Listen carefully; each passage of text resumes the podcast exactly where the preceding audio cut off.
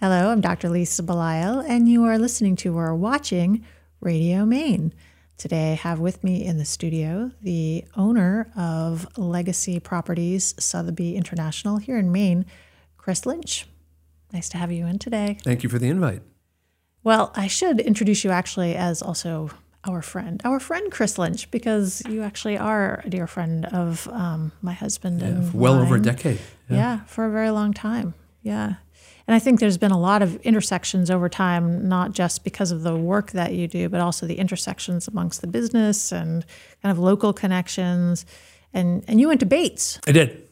I went to Bowdoin, of course, you know that. So there, there's always That's that fine. ongoing. It, it At is least fine. you didn't go to Colby. Right, exactly.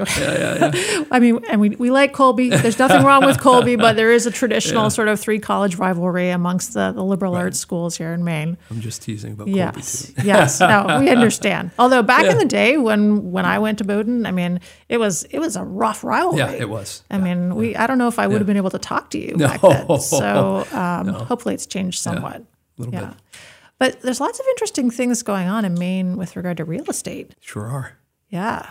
And you've been doing this long enough, so you've kind of seen ups and downs and backs and forths. Tell me about the state of where we are. Well, 17 years since I started the company, and uh, we've grown quite a bit. So now we're over 100 people, you know, statewide, and, and really cover a broad swath. So we see it's the interesting thing about Maine is every market's kind of a microcosm.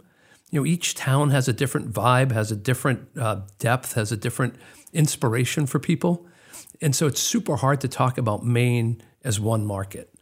You know, we tended to carve out coastal communities, kind of from Kittery all the way up through the other side of Bar Harbor, uh, and and even as you go through the coastal communities, you know, Camden's very different than Kennebunk, Kennebunkport, and Bristol is very different than Harpswell, and Northeast Harbor is very different than you know all the other places in Maine. To be honest, it's a really cool little spot, and we just opened an office there about 18 months ago. Yeah, so you kind of have to pick your spots, and even if you look at counties, all the counties are so different. Um, we're break. We're funny enough. We're breaking out an index right now where we're trying to create our own statistical index that that, that helps report on both microcosms and kind of macro trends in different counties, also different types of, of cities and towns. And it's it's hard to do, but it, we're getting through it, and it's giving us a better picture as to what's going on with what we like to look at. You know, so now we're going back into the lakes, into the Belgrade Lake, Sebago Lake, Long Lake, Panther Pond, uh, Little Sebago, and, and those are each their own microcosms. Uh, so it's it's been fun, challenging, but fun. So, what are some surprises from kind of doing this this work, looking at the data? Well, the biggest surprise is how hot Maine has become. You know, and, and not just coastal Maine, and not just Portland. I mean, Portland's been hot for a decade, really, maybe twenty years. Very different than when you were at Bowdoin or I was at Bates. You know, it's really it's come such a long way, and everybody wants to come to Portland, and they get here and they learn more about Maine. So, last year I want to say 22 23 dollars of every high value property spent on a Maine property was coming from Massachusetts. And so I think the biggest change has been people from away, you know, finding the value that we who've lived here for a long time, it's been 22 years for me, you know, saw a long time ago. Uh, and, and really people didn't appreciate how much there is here and now have the opportunity, particularly with remote working, you know, to be able to, to come here and live here and enjoy life here. Big change though, last two years in particular. And I know that there's definitely been a, a COVID impact, and you might anticipate that as COVID starts to, I'm knocking on wood sort of as I'm saying this, um, hopefully starts to recede. The public health emergency is, is being officially lifted. So I think I'm safe in saying that we are, that this pandemic is uh, receding. People are still coming to Maine. They are. So what happened was their friends came during COVID. And then they came to visit or called them or sent an email or a text saying, hey, you should check this out. And so there's, the, you know, there's an effect in place that is just, it's going to be here for a long time. It's going to be here for a long time. Why Northeast Harbor? Northeast Harbor is one of the most um, highly valued markets in the state of Maine. It's a perfect fit for us. And, and from Northeast Harbor, we do all of MDI and we do north, um, uh, north and east, and a little bit west out towards Bangor and, and a little bit south, you know, down towards Castine and, and, and some just really beautiful towns uh, that are out that way. It's a it's well, it's three hours from here. Um, it's a great footprint for that whole Hancock County, even into Washington County, for us. How much work are you doing in Washington County at this point? Very little. Yeah, just a little too far. We do a little bit. You know, funny enough, we've taken three or four listings in Eastport, which is um, about as far on the coast as it gets in Maine, as you know. Uh, so it's the first sun, first city to see the sun in, in North America. Uh, so it's been it's been fun. Yeah, but that's is even the fact that you have those listings. I think is very interesting to me because Eastport is far. It is far. I mean, it is not easy to get to at all. no, so no, it's far, but it's beautiful, and it's really it's also a place that's been discovered um, in in a smaller way. It's still a fishing village, um, but it's pretty special, really beautiful, very authentic, you know, real Maine. So, one of the things that, as you're talking about this, I'm thinking about because I come from healthcare, obviously, is um, do we have currently the infrastructure to support people who are coming from outside of the state? And um, I don't know if you have opinions on this or not. I mean, I think people look for, depending upon how old they are and where they are in their lives, they look for healthcare, education, you know, access to venues, entertainment, hospitality, food. So, are you seeing things start to shift as a result of people coming in from other places? So, not yet, but I think you're on to something.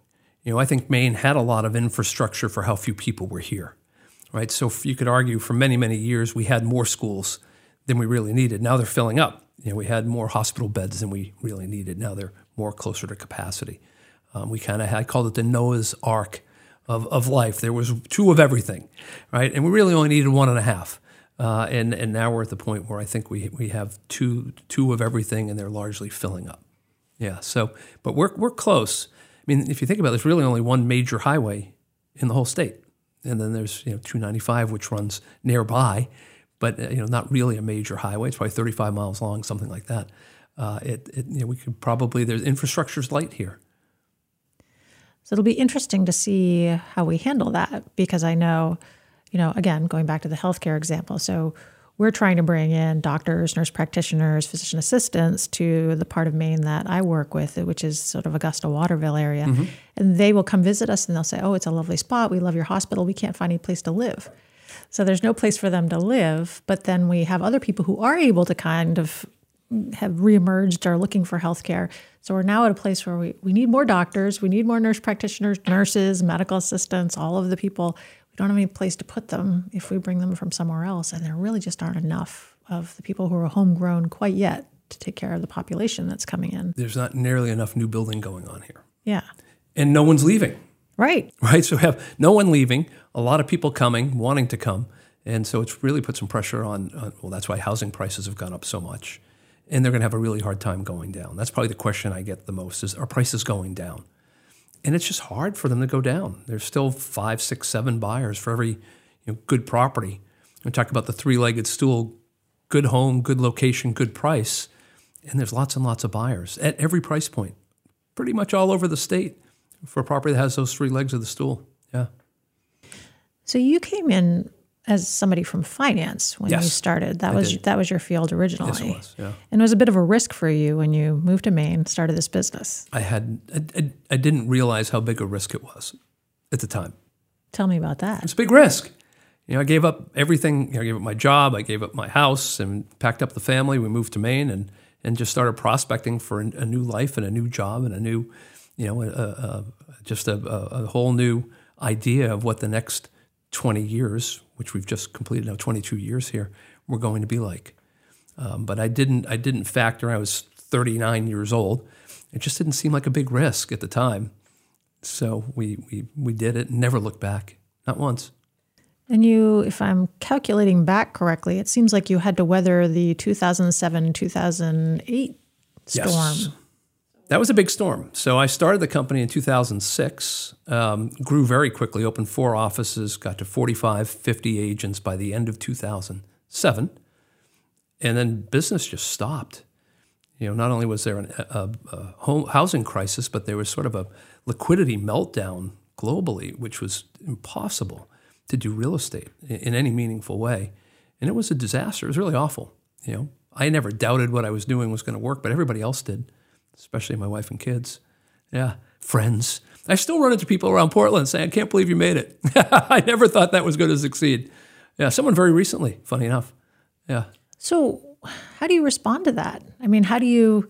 So, if your wife, I'm, I'm I mean, God bless Laura for kind of being there and sticking it out and that's it but when you're the person and you've assumed the risk and you're in your early 40s and people are saying oh this isn't going to work it's not working for any of the rest of us how do you respond to that and how do you and for young kids and for young kids yeah i didn't want to keep going and piling it on except i guess in retrospect yeah. you've been successful yeah. but at the time as you're going through it what are the sort of internal resources or what do you have to tell yourself the reason i started the company was i thought there was a need i mean i thought i thought that the, the maine coastal Maine, uh, real estate in Maine, the Maine lifestyle was underappreciated. I thought it was undermarketed. I thought it was undervalued. Um, I thought there was a, a, a room for a, a, better presentation, for more investment, more infrastructure. Um, it, it, just seemed to me it was a, and again, at the time, it seems like I was the only one seeing that. I was crazy enough to do it, but that, that there was a real opportunity to do more with what we had here. It just looked like you know, it had to be, and, it, and, and, for a while I couldn't prove that I was right. It took a long time, you know, but I really believed in it. I just thought if we kept doing the right thing, even though in 2008 and 9 and 10 were really tough, I just kept investing, kept growing. When you say you kept investing, you're you're reinvesting the resources not only from your organization but also from, I'm guessing, personally.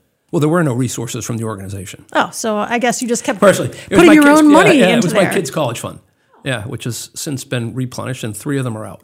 Yeah, but but it, for a while, yeah, it was basically that was our savings, right? We were saving for our kids' college, and uh, I said, you know, this is you know, but time to do something, time to do something different, do something new. It was an idea that made sense to me. Uh, it was the stick to itiveness that really made the difference.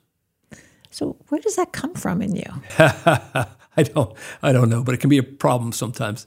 Yeah, I hate to give up. I hate to lose. Hate to yeah, lose. I hate to lose. Yeah. So you so there's something about the challenge of it, and maybe even people saying, "Oh, we don't think this is going to work. We don't think this is a good idea." And I would say, and again, I heard that a lot. I, I would say, you might be right. Call but me I, back in a year. We'll right. know. We'll know better by then. That's right. Yeah, but I was really convinced, and, and maybe delusionally so. I was convinced. Yeah. Well, that's it's interesting too because again, you come from finance. You're a numbers guy, so you you need numbers to be able to say typically to say this is going to succeed, and yet here you are saying you didn't really have any information that suggested that you actually would succeed. No, I had a plan, and the plan was, you know, first year grow, which I did, and and I knew we wouldn't make money. Growth is expensive, and then the second year to grow, and I knew I'd lose money because growth is even more expensive in the second year than it was in the first year, and then the third year I would be breaking even. And what I didn't predict was a three-year global financial meltdown, and that changed it quite a bit. And I've been through, again, I worked in the bond business, so I've been through cycles. I've been through interest rates going up, interest rates going down, making money, losing money.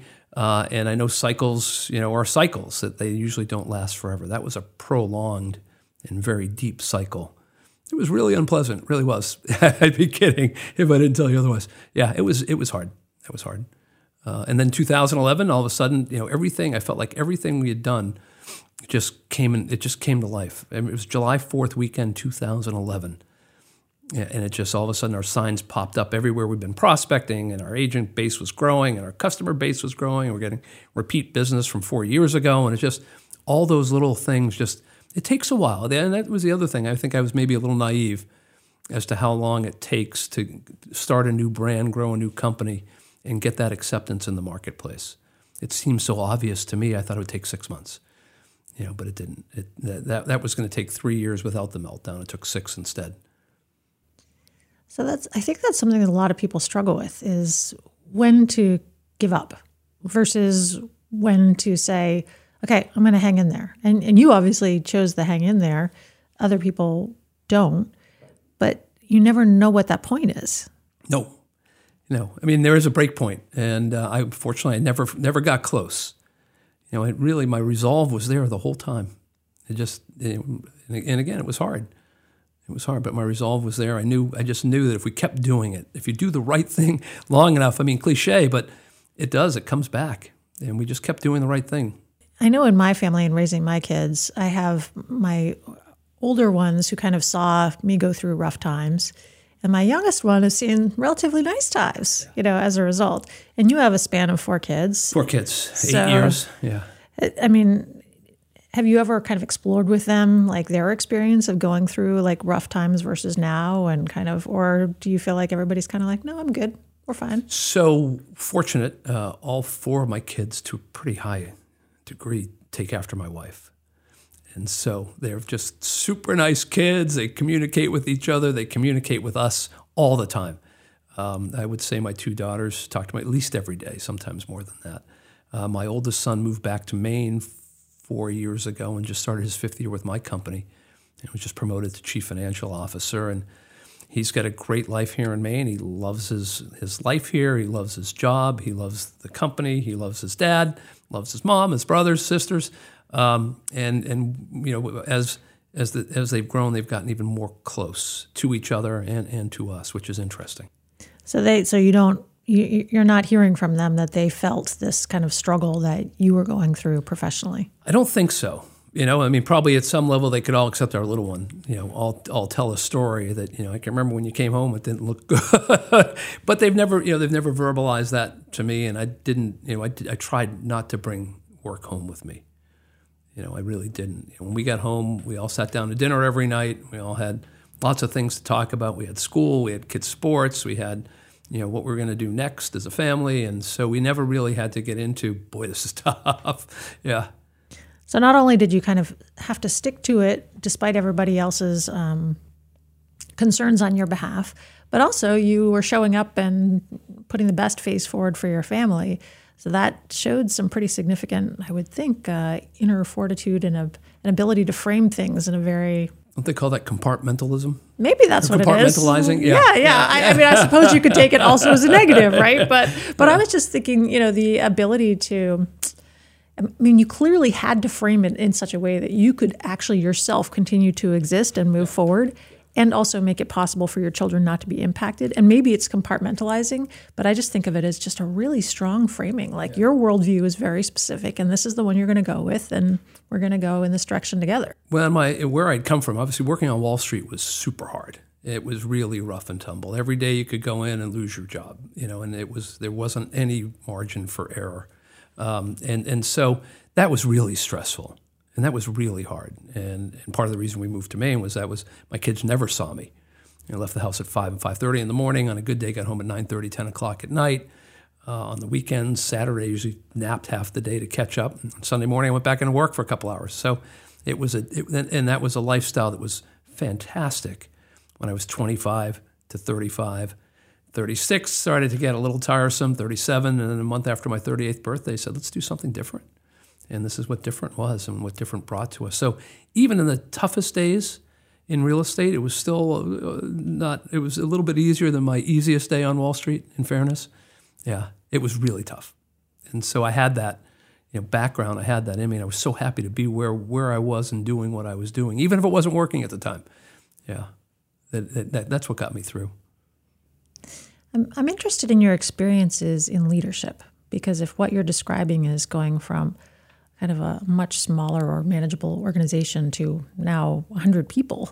I mean, that's like, and uh, is this 100 agents that are working? 100 agents. So that's 100. about 12, about 12 employees. Okay. So that's that's a lot. I mean, you're talking managing a very large group of individuals, and I'm sure that you're not day to day managing every single one of these people yourself, but it still requires leadership skills that um, I think are more highly developed than perhaps people understand. Leadership's an interesting thing.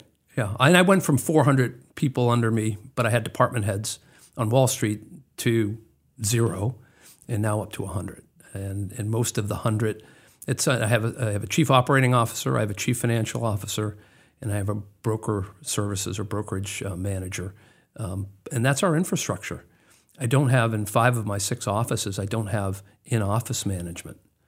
Uh, I manage those offices along with my team real estate agents, by and large, are independent contractors. They like to do their own thing. They work for themselves. They're focused on themselves, and we try to let them do what they need to do and not burden them with you know, responsibilities, management responsibilities, and, and trying to you know get people around them to, to focus on their priorities. Uh, and so we do that at, at the corporate level, and that's been a huge difference between us and other real estate companies.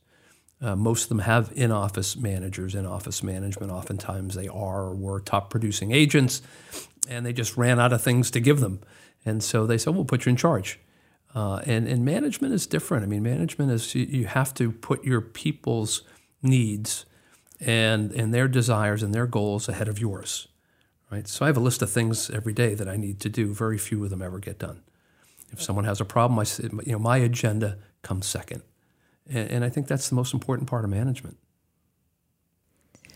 I'm also interested in the fact that, I mean, you're describing people who work independently, which is excellent and wonderful. And I love working with high performing people, and I do because I, I, work with doctors and nurse practitioners and other people who are very high performing, very intelligent, very motivated. And also, there's still a need to maintain a culture. There's, in your case, the need to maintain a brand. So you're you're kind of doing bo- uh, uh, parallel processes there. Yeah, it's something we talk about a lot, and and and we review every year. Funny enough, this time of year, you know, kind of mid December, really to mid January, is our let's look back, let's look forward, right? And what we realized is we're very very particular about who we bring on, even though they're independent contractors. There's a lot of business models out there. It's just if you get a license, and you know, certain real estate companies will hire you whether you have any potential or talent or not, and, and you either sink or swim. Um, we only hire swimmers. Uh, most of them have to have swam before. Uh, and, and, and, we have high functioning people who, you know, what makes us different is all of our agents, without exception, are pulling the rope in the same direction. We don't have big teams uh, that, that will kind of get disrupt the, the culture and the organization. We really work super hard uh, to make sure the individual gets seen, the individual is recognized, the individual is, is, uh, is assisted every way that they need to be to be as successful as they want to be. But we're people first and real estate agents second. And, and while that may seem subtle, it's not. Is we have really, really good people. When you put good people with a good brand, with pretty good management, and, and a good company, it just works. It really works. Well, having worked with several of your agents and also personally familiar with your agents, I mean, it, that definitely comes through that the importance of relationships and the importance of sort of really being um, known as an individual versus just a client, you know, from at least from my vantage point, which is really important, really powerful. I don't go to a lot of real estate events. I go to some. But the ones I do, you know, Greater Portland Board of Realtors, Maine Association of Realtor events, eh, they're, they're, they're great. But what I love most about them when I go, I talk to agents from other companies, and they all consistently say, you know, I love working with your agents. And to me, that's that's that's the biggest compliment I can get at an event like that. You know, really, really proud of everybody that I work with. So, do you ever think about if you've been doing this for this company for 17 years? and you've now expanded across the state. Do you ever think about the number of places that you drive by that you're like, oh, we touched that place and that place and that place and that place? Yeah. I mean, we'll, I'll turn a corner somewhere in the middle of nowhere, Maine. There's our sign. Yeah, right there. Yeah. Yeah. So we've really, we did, I mean, I think we're in 12 counties and 87 towns, you know, last year in terms of where we did business, where we transacted business. And so it's a really, it's, it's, um, it's pretty neat. Uh, most of them are beautiful places and beautiful locations. Yeah, and we are expanding. You know, we now do business in New Hampshire, mostly in the Seacoast, and we just added an agent that's further up in what they call the Upper Valley, uh, which is near uh, Hanover, New Hampshire, and Dartmouth College up that way. What do you think the opportunities are in your field over the next five years, let's say? So you hit on one earlier, really. Could be development. You know, Maine does need more residential development. Um, there is plenty of land to develop. You know, Maine's in, in certain places – has grown hostile to development, which is hard. Um, city town regulations make it very difficult for people to build homes, even developers to build homes, even speculative, certainly speculative builders to build homes and actually make a profit. And so regulations, you know, it, it, it, hopefully the, the, the state and some of the cities and towns that have been very strict with regulations will start to loosen up, recognizing that no one's going to build there and no one's going to be able to live there unless we can afford to build there and people can afford to buy there. So the biggest opportunity, I hope, is is on the legislative side, local and state. Have you seen any shifting in the Portland area as far as that's concerned? Because I know that um, new builds is there's just not a lot of that going yeah. on. Yeah. So Portland obviously has been been probably one of the more legislatively aggressive um, cities, in, certainly in Maine, but maybe even in the country and and there was just a conference, the uh, conference, uh, which is the um, commercial real estate conference, big conference every year. And and what came out of that, there were a lot of headlines that came out of that, but that Lewiston Auburn uh, which is, has struggled uh, for many years, particularly Lewiston, is doing really well, and that the city has grown very developer friendly, much more business friendly, and is now starting to pick up the people who weren't going to develop or thinking about developing in Portland, and, and now they're looking at Lewiston as being a great place to um, help the community, but also make a profit. You know, Portland, it seems like is making some positive strides, but maybe not quite as many positive strides as other places.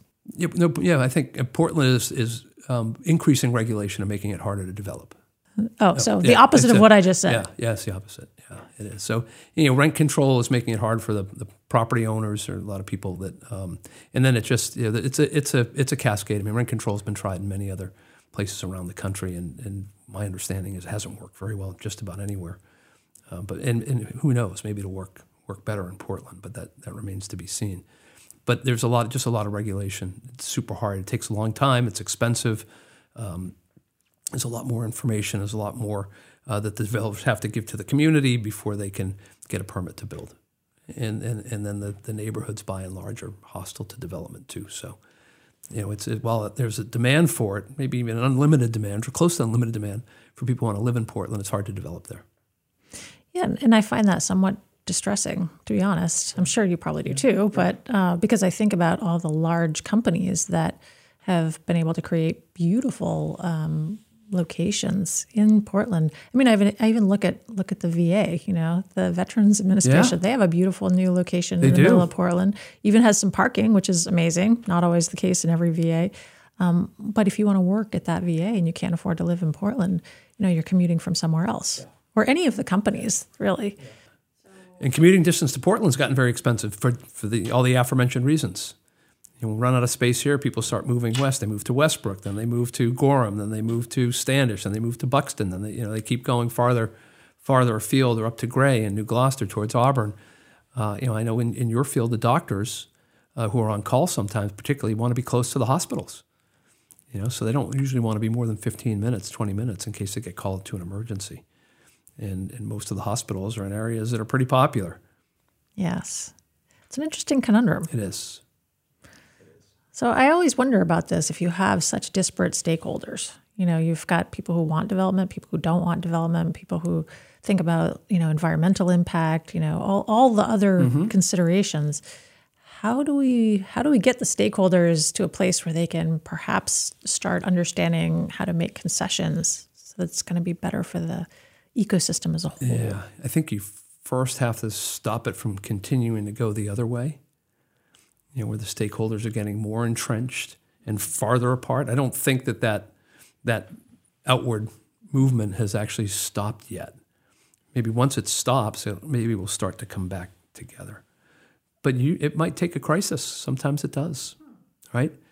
I mean, if, if people, everybody wakes up in the morning and says, "Yeah, it's going to be okay today," that really doesn't force change. You know, it doesn't. And and so far, I think everybody, most everybody in Maine, still wakes up and says, you know, by and large, on average, it's going to be okay today. You know, we're going to get through the day. It's going to be okay. Uh, and so there's, and, and then that raises all kinds of other issues and questions. But I do think the stakeholders are still moving farther apart. I haven't seen a lot of movement to bring that those stakeholders closer together, from my perspective. But you're right. That's where we need to. That's where we need yeah, to be. That's yeah. where we need to be. And I do, and I don't have the sense that COVID has actually improved this. Exacerbated it. Yeah, it has. Yeah, no question. Well, and it's forced this demand for living here on a state that wasn't ready or used to. You know, it means net in migration was 0.05 percent for like a decade, and if you look at the numbers from, I think it was uh, uh, North American Van Line showed the last two years, Maine has had the largest percentage of net in migration. Number one in 2021 and number two in 2022 of any state in the country. Right? So people are coming. Yeah. Know, and which, they're figuring it out somehow. Which I think is great. Yeah. Uh, and also, I mean, I still, again, I come at it from a how do we help make sure that our, our communities stay healthy? Yeah. I mean, we currently, my field, healthcare, not only can we not, we can't really get enough people to come here in the first place. Once we get here, there aren't enough places to put them mm-hmm. to actually live so that they can work for our, our organization and other healthcare organizations. And then how do we help them to stay? I mean, I think this idea of how do we make sure that we have ongoing good healthcare, education, other community resources? For me, I just think it's such a critical issue right now that it is. I don't know if that's the crisis point when we stop being able to take care of people because we haven't addressed the need for development. Well, it puts a lot of pressure on the healthcare system to potentially get into other businesses. If you buy a hotel in Bar Harbor, none of your employees for the summer can can afford to live there, and there's and there's not a lot of, of housing for employees in that market. And that's just one example. There's every every city and town up and down the coast of Maine has it. There in, in particular, it's one that the um, hoteliers buy properties in and around over over time, and they house all their own staff. Right, so they're they're in the hotel business. They really didn't want to be, you know, in the landlord business in a meaningful way for seasonal staff, but that's what they have to do to get them housed and to run their business. And, and maybe these other organizations and industries are going to have to do more of the same, be more creative, be more energetic about solving their own problems uh, as opposed to waiting for the, the stakeholders to come together and solve them for them. Yeah. I mean, that's a considering the margin that healthcare is running right now. I, I don't I don't know how we would afford to have us get into more of I, that business. I understand. Yeah. Hmm. Well, we've now generated even more questions Another, yes, than I had before we started. so that, that's yeah. okay. I mean, yeah. I, I mean, that'll I, be our next show. That's yeah. right. We'll figure out all the problems show. of the world, and then we'll you know move forward. But I mean, I, I do enjoy having this conversation with you because I, I think. Um, I, I, like hearing. We, we, went from Maine being this sort of aging population, and we didn't actually have the resources to care for people because our, the aging population doesn't actually have you know the financial wherewithal to help care for themselves. But now we have people, when you bring them into the state, we can actually contribute to the tax base and contribute to the local economy, and maybe we can actually take care of people from Maine. So I, I like the kind of, it's kind of a, a good and a bad thing. Like mm-hmm. there are new people we are going to take care of, but the new people are coming in, maybe they're helping us take care of the people who are already here. There's no question. I just no don't. Know, I just don't know how to make all the. Yeah. But it's also the where you know the building blocks. To your point, the resources is where are the people who need um, independent but but helpful um, living situations, and then and then um, you know where they might need a nursing home or they might need you know, um, memory care. Uh, and, and, again, there's it's not. They said there was it was Noah's Ark, right? There were there was kind of enough for everybody who needed it going back five years ago, and, and now there's been you know a lot of people who were going to move out of the state of Maine, and said you know we're going to go somewhere else. We're going to somewhere warm, right? That's that's what we hear a lot and people were getting, particularly in their 60s, 70s, and even 80s, three, four years ago, said we're going to put our house in in, in um, January of 2020. We're going to put our house on the market in the spring, right? March of 2020, COVID hits, so they didn't want people in their houses. They didn't want to go. They couldn't go elsewhere to look for a home, uh, so they and and that went on for an extended period of time. And there are people who wanted to buy, but they couldn't come here and they didn't want to go into people's homes that people lived in. And so we had this whole sort of, a lock on people. And, and many are still saying, so they were all saying, well, we're going to sell as soon as COVID's over. And I don't know if COVID's over yet or not, but but it's it's mostly over, it seems, for most people. And, and then over the last six or seven months, we've had mortgage rates go from 3% to as high as 7%. Now they're about six and a quarter. And so now if you sell, you pay off your 3% mortgage, you take a 6% mortgage, and, and you lose about $300,000 worth of buying power. So you sell your home, you buy something $300,000 less, but your mortgage rate doesn't go down. And so now people are staying for that reason. So we have people that have been here three, four years who decide they were going to sell that still haven't put their house on the market. And that backlog is preventing that whole cycle of turnover, not just here, it's happening in other parts of the country as well. So I guess I'm going to go back to what you said before is that everything runs in cycles. Mm-hmm. So let's not panic. We have some new problems and some problems that we've probably dealt with before, but we'll get through this. We'll figure it out because everything runs in cycles. It'll be okay. And Maine sometimes moves so slowly that we miss cycles altogether, right? So right now, the Maine. I've been other places uh, in, in, recently where the market is, you know, the real estate markets are softening, uh, inventories building aggressively, prices are going down, and now we're starting to get buyers coming here from those places thinking that Maine's the same way and it's not. You know, Maine prices haven't gone down. Our market's strong, it's stable, uh, which will create, to, to your cycle point, it will create opportunities for those people now to go elsewhere, right, and buy something of value for less than they could have during the pandemic. And that, so that's that, that break that we need to create opportunities for people to sell and get to where they wanted to get to three years ago. You know, Charleston, South Carolina, um, Naples, Florida, two very popular places for, for Mainers to go. Savannah, Georgia, which I know you know. Yeah, and you know, those beautiful places that, that are nice in the in the winter too. Uh, not that Maine isn't. I love Maine in the winter. Well, it'll be interesting to see how things evolve over time, mm-hmm. and it'll be interesting to check in with you in you know a year or so. Let's see where things go. I think a year is about right, and I think we're going to wake up and say, "Boy, we did really great." Yeah. Yeah, we did really well. We weathered the storm. Things are getting more normal again. There's some infrastructure development.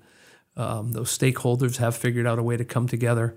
Uh, we're seeing new development, and and there are different again different areas that have been particularly thoughtful about trying to get more people and more development. And other other places, as you know, we're happy where we are. We don't need to make any changes, and and so that's all gonna that's all gonna unwind, and, and people are gonna have to come together to figure out a way to make it all work. All right, I'm gonna, I'm gonna take that as the gospel truth.